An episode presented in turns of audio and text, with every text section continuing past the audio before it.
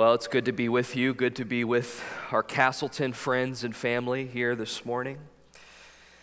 As we continue in our series on evangelism, it brought back to memory a couple years ago when I was with 15 other college students in the middle of the city of Chicago. And we went out into the city on a Friday night to do what has often been coined as street evangelism.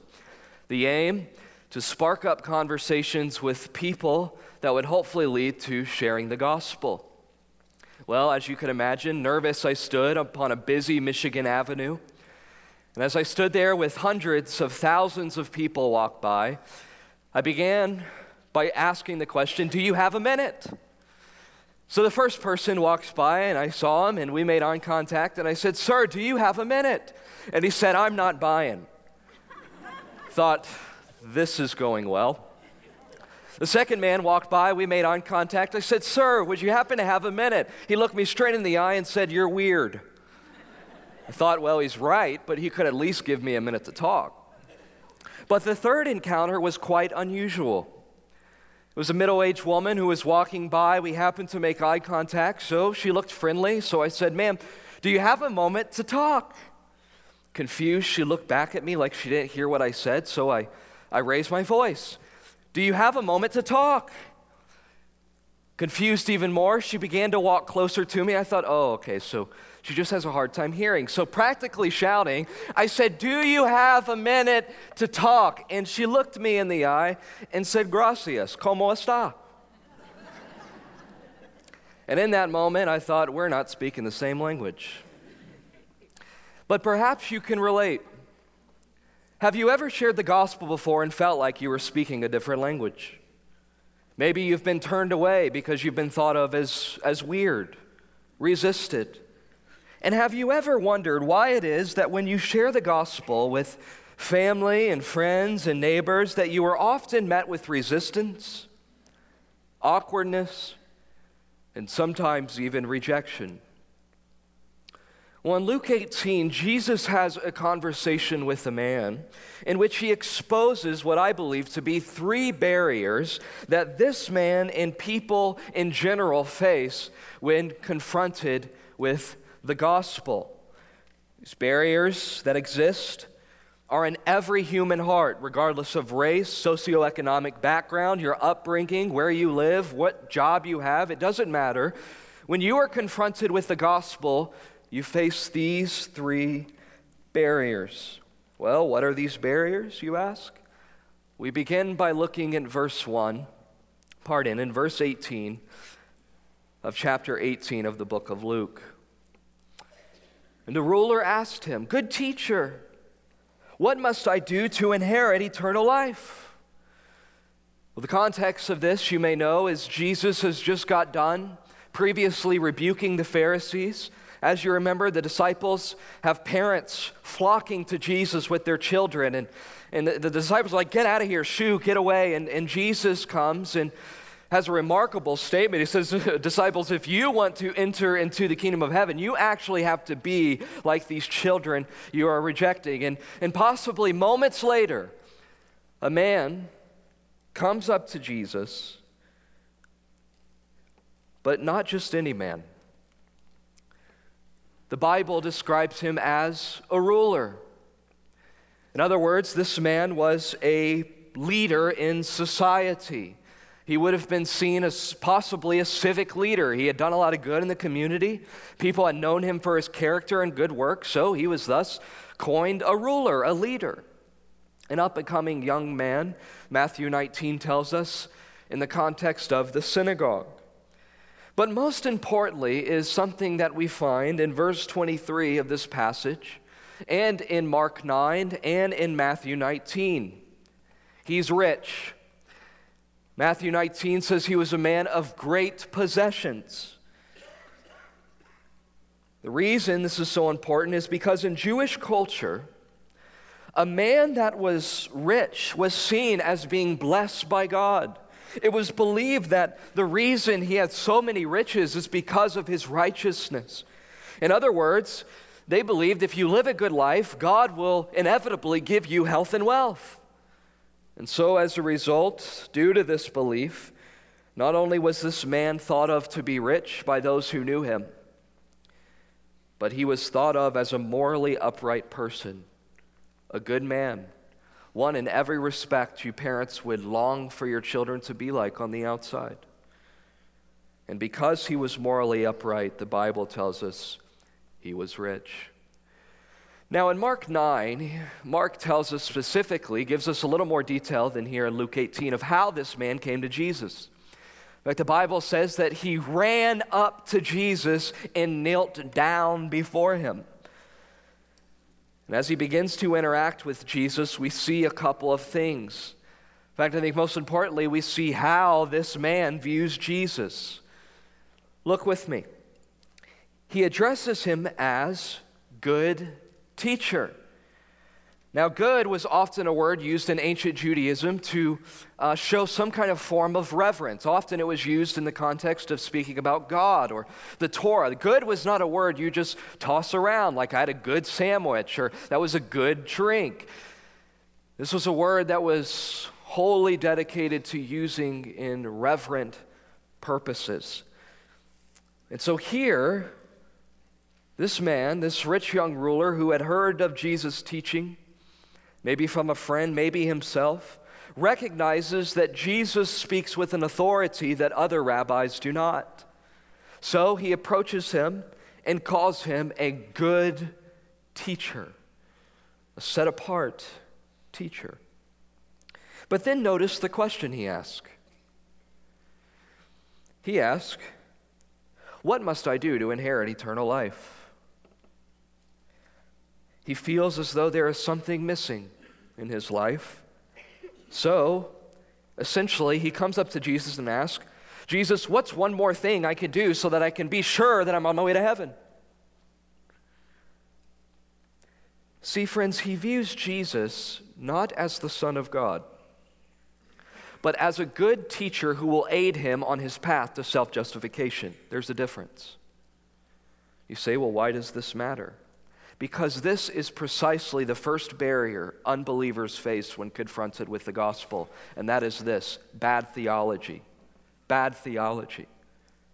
You say bad theology, theology is just for the, the pastors and the scholars and Joe Bartimus. I mean, the theology isn't for all of us. Oh, but my friend, do you not know that theology is simply the study of God? What you think about God when you think about God is your theology, you see. So it doesn't matter what your worldview is, where you live, your job, how old you are, your upbringing, how much money you make. All of us have a view of God. Even you who are here today who say, I want nothing to do with Jesus Christ, even you have a theology. A.W. Tozer, in his book, The Knowledge of the Holy, said this the most portentous fact about any man is not what he at any given time may say or do, but what he is in his deep heart conceives God to be like. And then he says this What comes into our minds when we think about God is the most important thing about us. At the end of the day, the most important thing about you is not what gifts you have, your upbringing, or the possessions you own. The most important thing about you is what you believe about God. Why? Because what you believe about God will determine what you believe about the gospel, and what you believe about the gospel has eternal implications on your own soul. If you get God wrong, you get the gospel wrong. And if you get the gospel wrong, you are damned.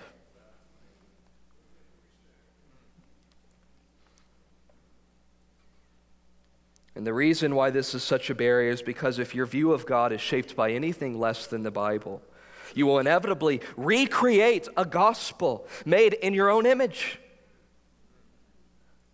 Augustine said it well when he said, If you believe what you like in the gospel and reject what you don't like, it's not the gospel you believe, but yourself. Well, you ask, then how can I help my unbelieving friends and family learn more about God? What is it that I can do? By building bridges of grace that support the weight of what? Truth by building bridges of grace that support the weight of truth. And we do this by spending time with people, getting to know them, listening to what excites them, learning about what they love. And as we do this, we pray, God, would you open a door for me to have a conversation about who you are with this person? So here is the question What will you do this week to do that? Maybe you're thinking, I don't even know where to start. Or for those of you at North Indy, as Pastor Joe said this morning, we have our local outreach wall right outside of these doors that I encourage you after the service, go to the wall. There's be some good folks that you can talk to to get some ideas about how you can do that. And then for those of you at Castleton, talk to Pastor Dale and Pastor Eric and figure out some ways that you could possibly do that this week. Because, friends, this is so important because what we believe about God, what people believe about God, because our theology has eternal implications. If you just think God is the man upstairs, that man upstairs cannot forgive you of your sin. He cannot.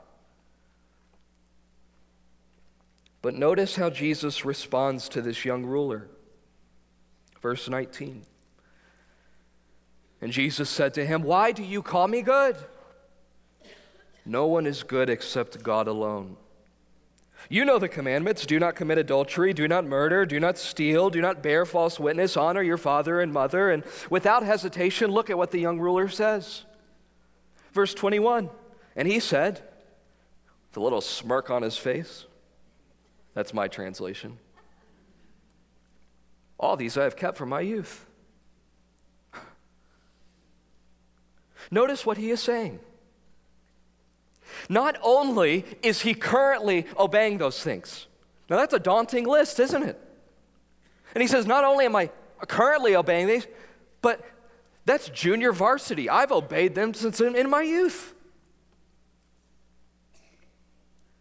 If you saw this man in the street and you were to ask him the simple question, Do you think of yourself to be a good person? He would unshakably say, Yes. Yes. And yet, the point of Jesus sharing these commandments is not so that he would say, Look at me. The point of him sharing these commandments was to show him how desperately broken and needy he really is. But he misses the point. You say, well, what's so wrong with that? He, after all, is a pure hearted, honest, hard-working, religious man that honors his parents. Why is this such a big deal? He was being honest. Hmm. Years ago, a chemist from Procter and Gamble developed a product that the company believed would revolutionize the cleaning world. The product was kind of found out by accident by a chemist when he was experimenting with certain things. He, conducting a couple experiments, found that he made this formula that could literally take bad odor out of anything. Just put this liquid on anything that smelt bad and it would be gone. As the executives of Procter & Gamble heard this, they had money signs spitting in their eyes and thought, how can we get this out into stores fast enough? So they began selling Febreze in select cities to see how it would go, but there was one problem nobody bought it. So they hired some fancy marketing director who came in with the marketing team and said, Sir, I want you to go and figure out how we can sell this product. The product was named Febreze. So, this marketing manager took his team, thought up of a brilliant idea. What we'll do is we'll take several hundred bottles of Febreze and send it to select people in select households. And after a month of use, we'll go visit them and ask, What did you think? So they did this. They sent out bottles of Febreze all over the United States, and one went to an elderly woman in Phoenix, Arizona. So, when the month passed, they traveled to Phoenix, Arizona. The team arrived at her house, walked inside, and they quickly smelt the stench of cats. The reason why is because this woman not only had one cat, no, she did not have two cats. No, not even three cats. She had nine. Now, you'll want to write this down. I don't have a chapter and verse for it, but I can probably give a compelling argument in the next 60 seconds of why cats are a result of sin. and I know this because I have two of them. And they are for sale and they're free. So, as the marketers walked inside, the team asked the woman an obvious question Have you used Febreze? The woman looked at them and said, No. They asked, Well, why not? And then one of the marketers looked down on the ground and knew the reason why. There, laid on the ground, a bottle of Febreze, and as he picked it up, he realized she hadn't used even one drop. So the man asked the woman, Why is it that you're not using Febreze? And then she turned to the team and said, I don't see my need for it. And on that day, Procter and Gamble learned an important lesson. If the buyer does not see their need for a product, no matter how good it is, they will not buy it. And this is the second barrier the rich young ruler faced. And your unbelieving friends and family, and yes, you even in yourself in your natural state face when you're confronted with the gospel, and that is this self righteousness. Self righteousness. The ruler's response to Jesus' question that I've kept all these from my youth revealed the self righteousness that was residing within the depths of his heart. Self righteousness is the belief that I am not a ruined, broken sinner in need of God's grace.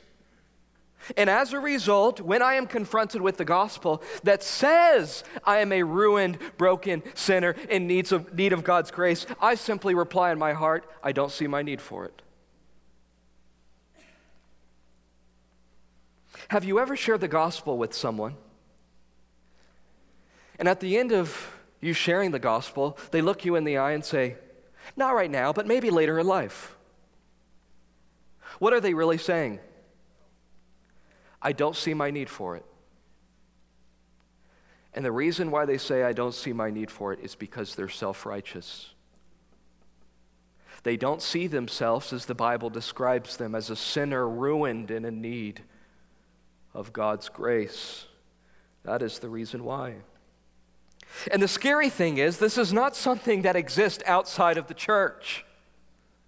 Can I tell you, the greatest disease sweeping across the church today in the West is self righteousness. It's even here this morning. Now, that's a scary thought, isn't it? That all of us have a wicked, rich young ruler residing with all of our hearts. We say, well, how do I know if, if I'm self righteous? Here are a couple warning signs. When I tell stories, I'm always the hero. Making all the right decisions at just the right time because I want people to know how wise and discerning and how great I am. So as a result, I always come on at the top. Do you do that? I always defend myself when someone points out a weakness or a wrong I've done because, after all, I know me better than they do self righteous. I make myself feel good about what God says is bad. I'm skilled in recasting the wrong I did in my mind in such a way that it doesn't look that bad, you see. Or how about this? I don't celebrate the grace at work in others because I'm too busy thinking about how I could have done it better than they did. Self righteous. Furthermore, the reason some of us become so dull in our worship is because of our self righteousness. Paul Tripp put it best when he said, You'll never celebrate grace as much as you should when you think you're more righteous than you actually are. Never. It is impossible, oh, impossible to sing, Oh, praise the one who paid my debt if you think your debt is small. And the reason so many people never believe the gospel is due to the fact that they, like the rich young ruler, believe they just don't need it. So, verse 22. When Jesus heard this, he said to him, One thing you still lack. Sell all that you have and distribute to the poor, and you will have treasure in heaven. And come, follow me. Jesus is calling this man to do what all people, you and I alike, who desire to follow Jesus must do, and that is trust in Him alone. Him alone. Trusting in Jesus cannot be a half foot in, half foot out posture. You're either all in or you're all out.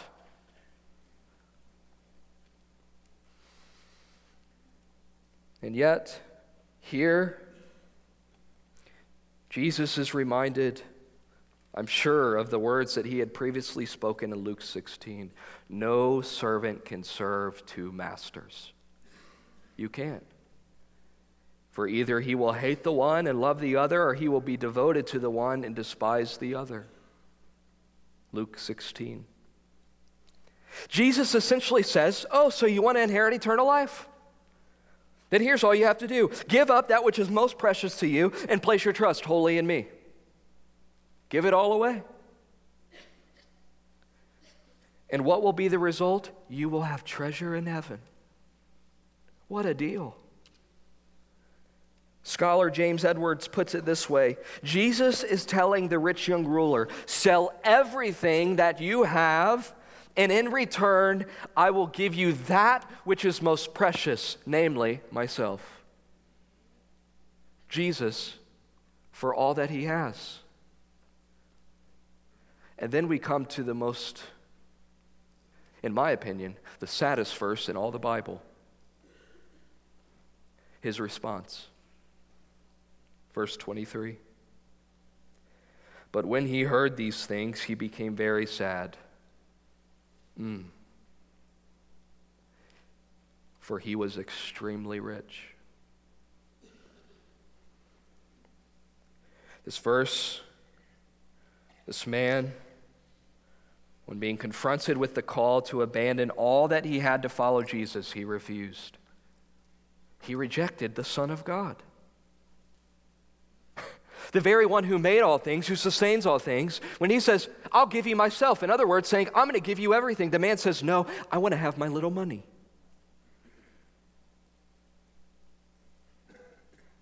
He loved his money more than his maker.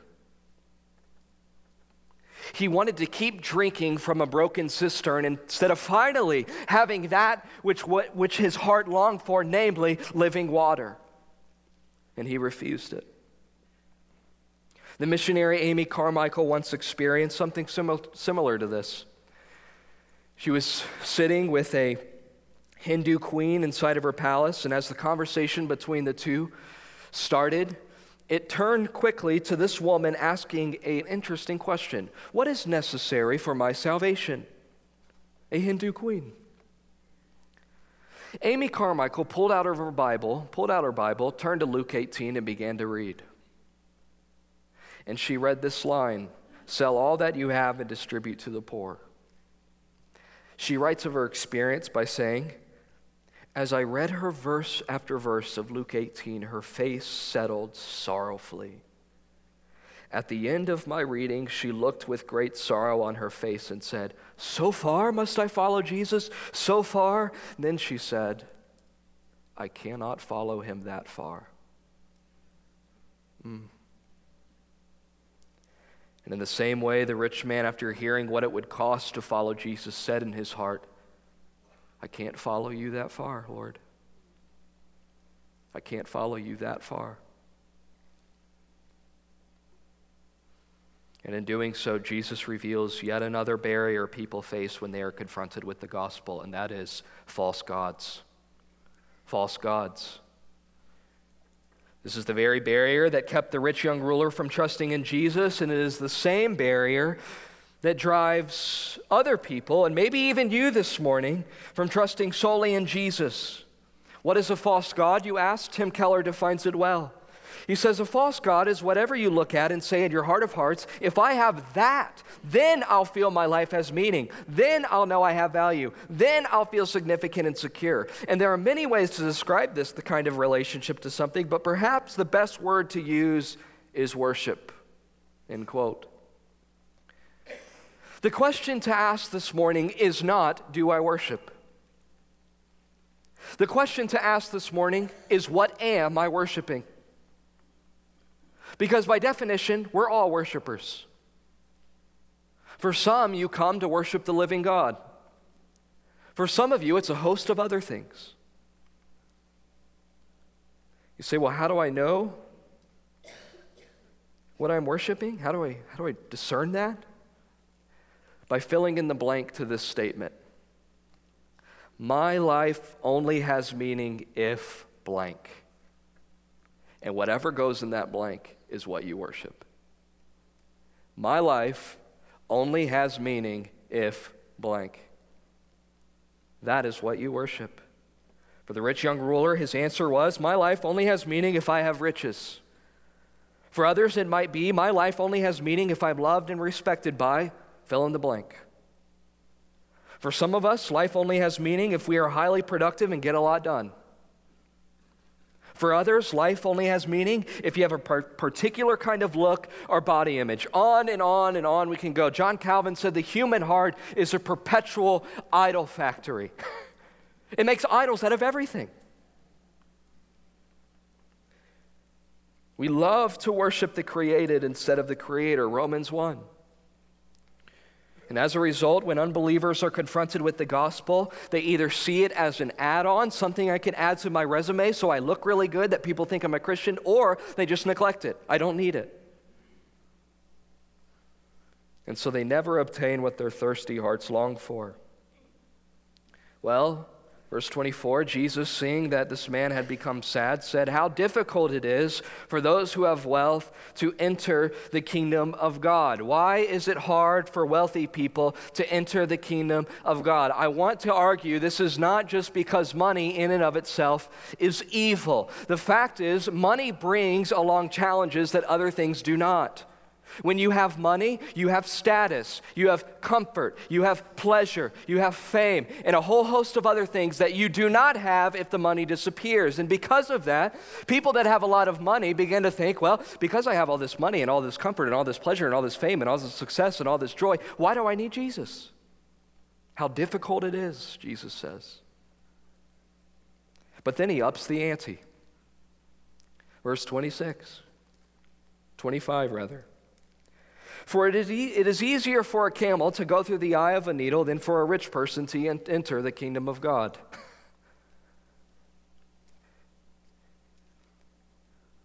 Jesus is speaking in hyperbolic language. If I were to take a child and had him stand right here and said, Okay, son, um, here is this large camel, you can't ride it, and here is this little needle. Now, what I want you to do is I'm going to give you $1 if you can shove this large camel through the eye of this little needle. I doubt the kid would go to the camel, try to pick up the camel, and squeeze it through the eye of a needle. Why? Because immediately he knows it's a sham. It's impossible, even if you tried, and that's the point. That's the point Jesus is making. It is impossible for a camel to squeeze through the eye of a needle, as it is for a rich man who is believed to have favor with God in his life because of all his riches and all of his good deeds to get to heaven. See, the point Jesus is making is plain, and it is this it is impossible for you to be wealthy enough, for you to be moral enough, and obedient enough to enter the kingdom of God on your own. Impossible. You can't do it. Jonathan Edwards agreed when he wrote, to take on yourself to work out redemption, in other words, to enter the kingdom of God or to make yourself a Christian, is a greater thing than if you had taken it upon yourself to create a world. You know what he's saying? It would be easier for you to create an entire universe than for you to try to get into the kingdom of heaven. It would be easier. Because it is impossible to make yourself a Christian apart from Jesus.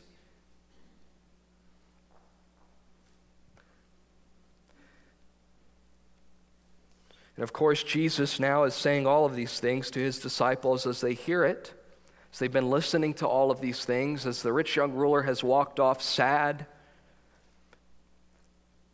The disciples finally speak up. Wonder what they're thinking. Verse 26 Those who heard it said, Then who can be saved?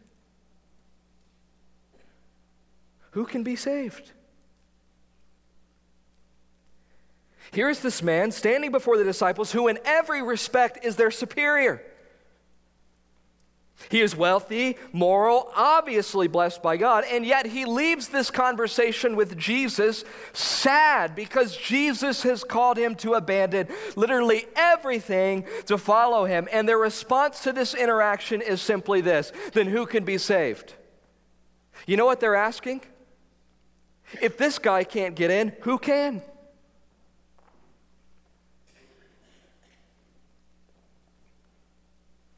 If we are honest, it is the same question we must ask when we think about the barriers of bad theology, self righteousness, and false gods that our lost family members, friends, coworkers, and maybe even you face today. Who can be saved? And on top of all of that, the news is worse. The Bible says that our natural condition is blinded such that we are unable to see the glorious light of the good news. You're blind, but it gets worse. Not only are we blind, but Ephesians 2 says that we are dead in our trespasses and sin. Your unbelieving spouse, that you plead for, that you long to come to know Jesus, your child that you, you shed tears over because they don't know Jesus, those friends that you have that your heart just breaks for because they don't know Jesus, are blind self righteous, idol worshiping sinners that are dead in their trespasses and cannot work themselves out of it. And this leads us to ask the question then what hope do we have? Why do we keep praying? Why do we keep sharing the gospel with these people? If this is their condition, if we believe the Bible and this is their condition, what hope do we have?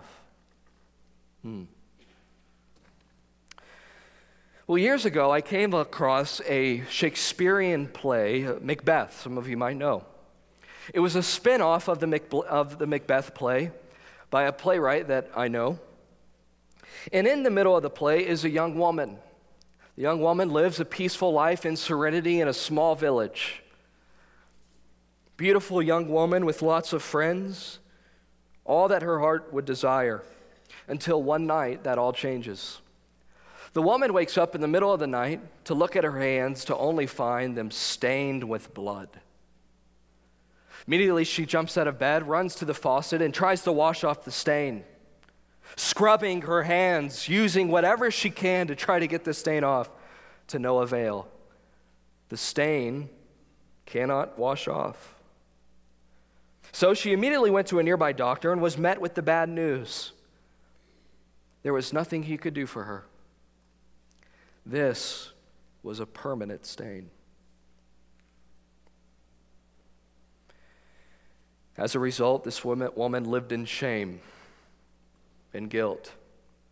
The idea of somebody seeing the true her with blood-stained hands, she knew nobody would love her, nobody would want her, no one would desire her. In fact, she'd be rejected. So, she would wear gloves to conceal the stain. She would not spend time with people in fear that they would learn of her stain. And she lived a life in hiding in the darkness because she had blood stained hands. But then one day, as she was walking out in the middle of the park, in the middle of her village, she encountered a man who came up to her and said, I know about your stain. Immediately shocked and embarrassed, she said, What are you talking about? I don't have a stain. And he looked her in the eye and said, Remove your gloves. The woman, in an act of courage and bravery, removed her gloves, revealing her blood stained hands. The man looked her in the eye and said, Loved one, I can heal your stain. She looked at him and said, No, you cannot. I've tried everything. I've tried to hide it. I've tried to wash it myself. The doctors can't do anything about it. This stain is permanent. And he looked at her in the eye again and said, Loved one, give me your stain. The man reached out his hands. The woman put her hands in this man's hands. And as he held them, in a moment, she pulled her hands back and they were clean. In amazement, she stood and looked at the man and said, How did you do that? And then she saw how. The man revealed his hand, his hand stained by blood. And he said, I healed your stain by taking your stain upon myself. Mm. Our hope is not that we can work hard enough so that the stain can be removed.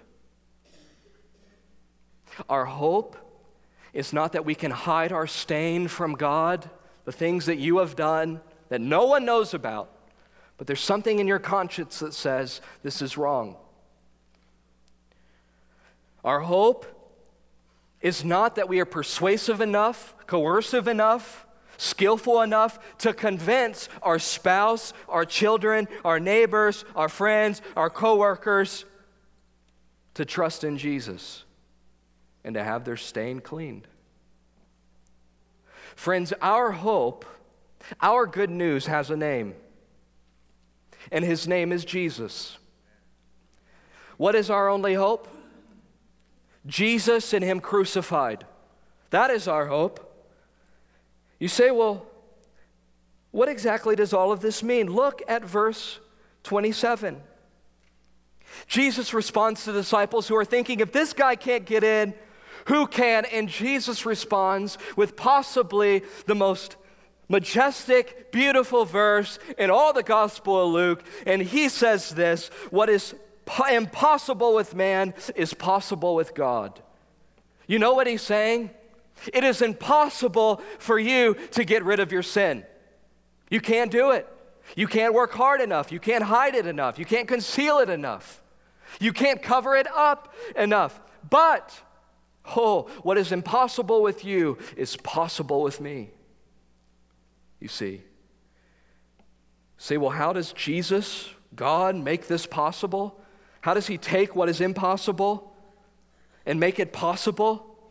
2 Corinthians 5:21 He took our sin upon himself. He who knew no sin became what? Sin. The one with clean hands became the one with the stain. Why? So that in him we might become the righteousness of God. You say, well, why does that matter? Two implications. Number one, because the gospel is true, there's no such thing as somebody being too far gone. Don't ever let the devil lie to you. There is no such thing as too far gone. If you are a Christian this morning, you know what your testimony is, summarized into one sentence, verse 27. What is impossible with man is possible with God. Do you understand that at one point in your life, if you know Jesus, you were too far gone? You were dead in your sin. You were in the grave. You were blind. You're self righteous. You loved idols. You worshiped things. You loved things that you saw more than the Creator, more than the Maker. Eh, but what did God do? How did He make what is impossible possible? But God shows His love for us in that while we were still yet sinners, while you were still worshiping things, while you were still believing that you're good enough to make your way to heaven, while you were still in the grave, how did He show His love for us? Christ died for us. That is the gospel. So when you go to share the gospel with a hard hearted son or daughter or a resistant spouse or a skeptical neighbor, look at your own life and remember if God can save me, he can save anyone. There is no barrier strong enough that can withstand the grace of God. None. Secondly, this good news will never cease to be good news.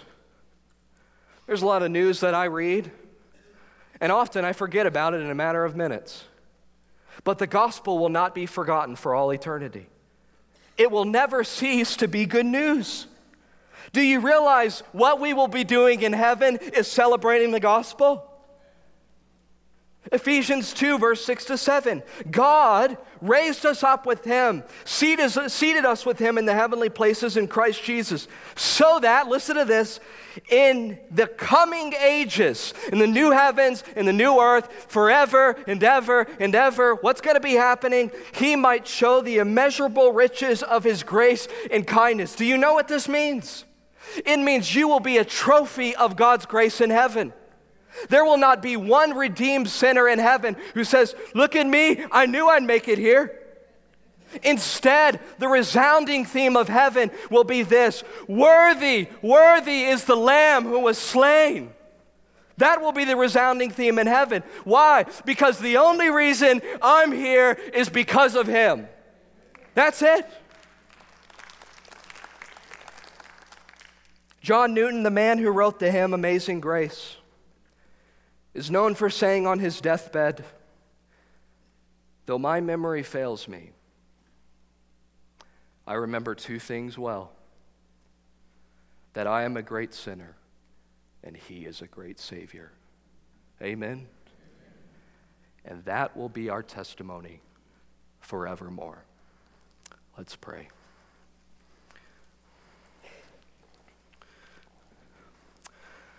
Well, Father, this is truly good news. And it's only good news because you've made it good news.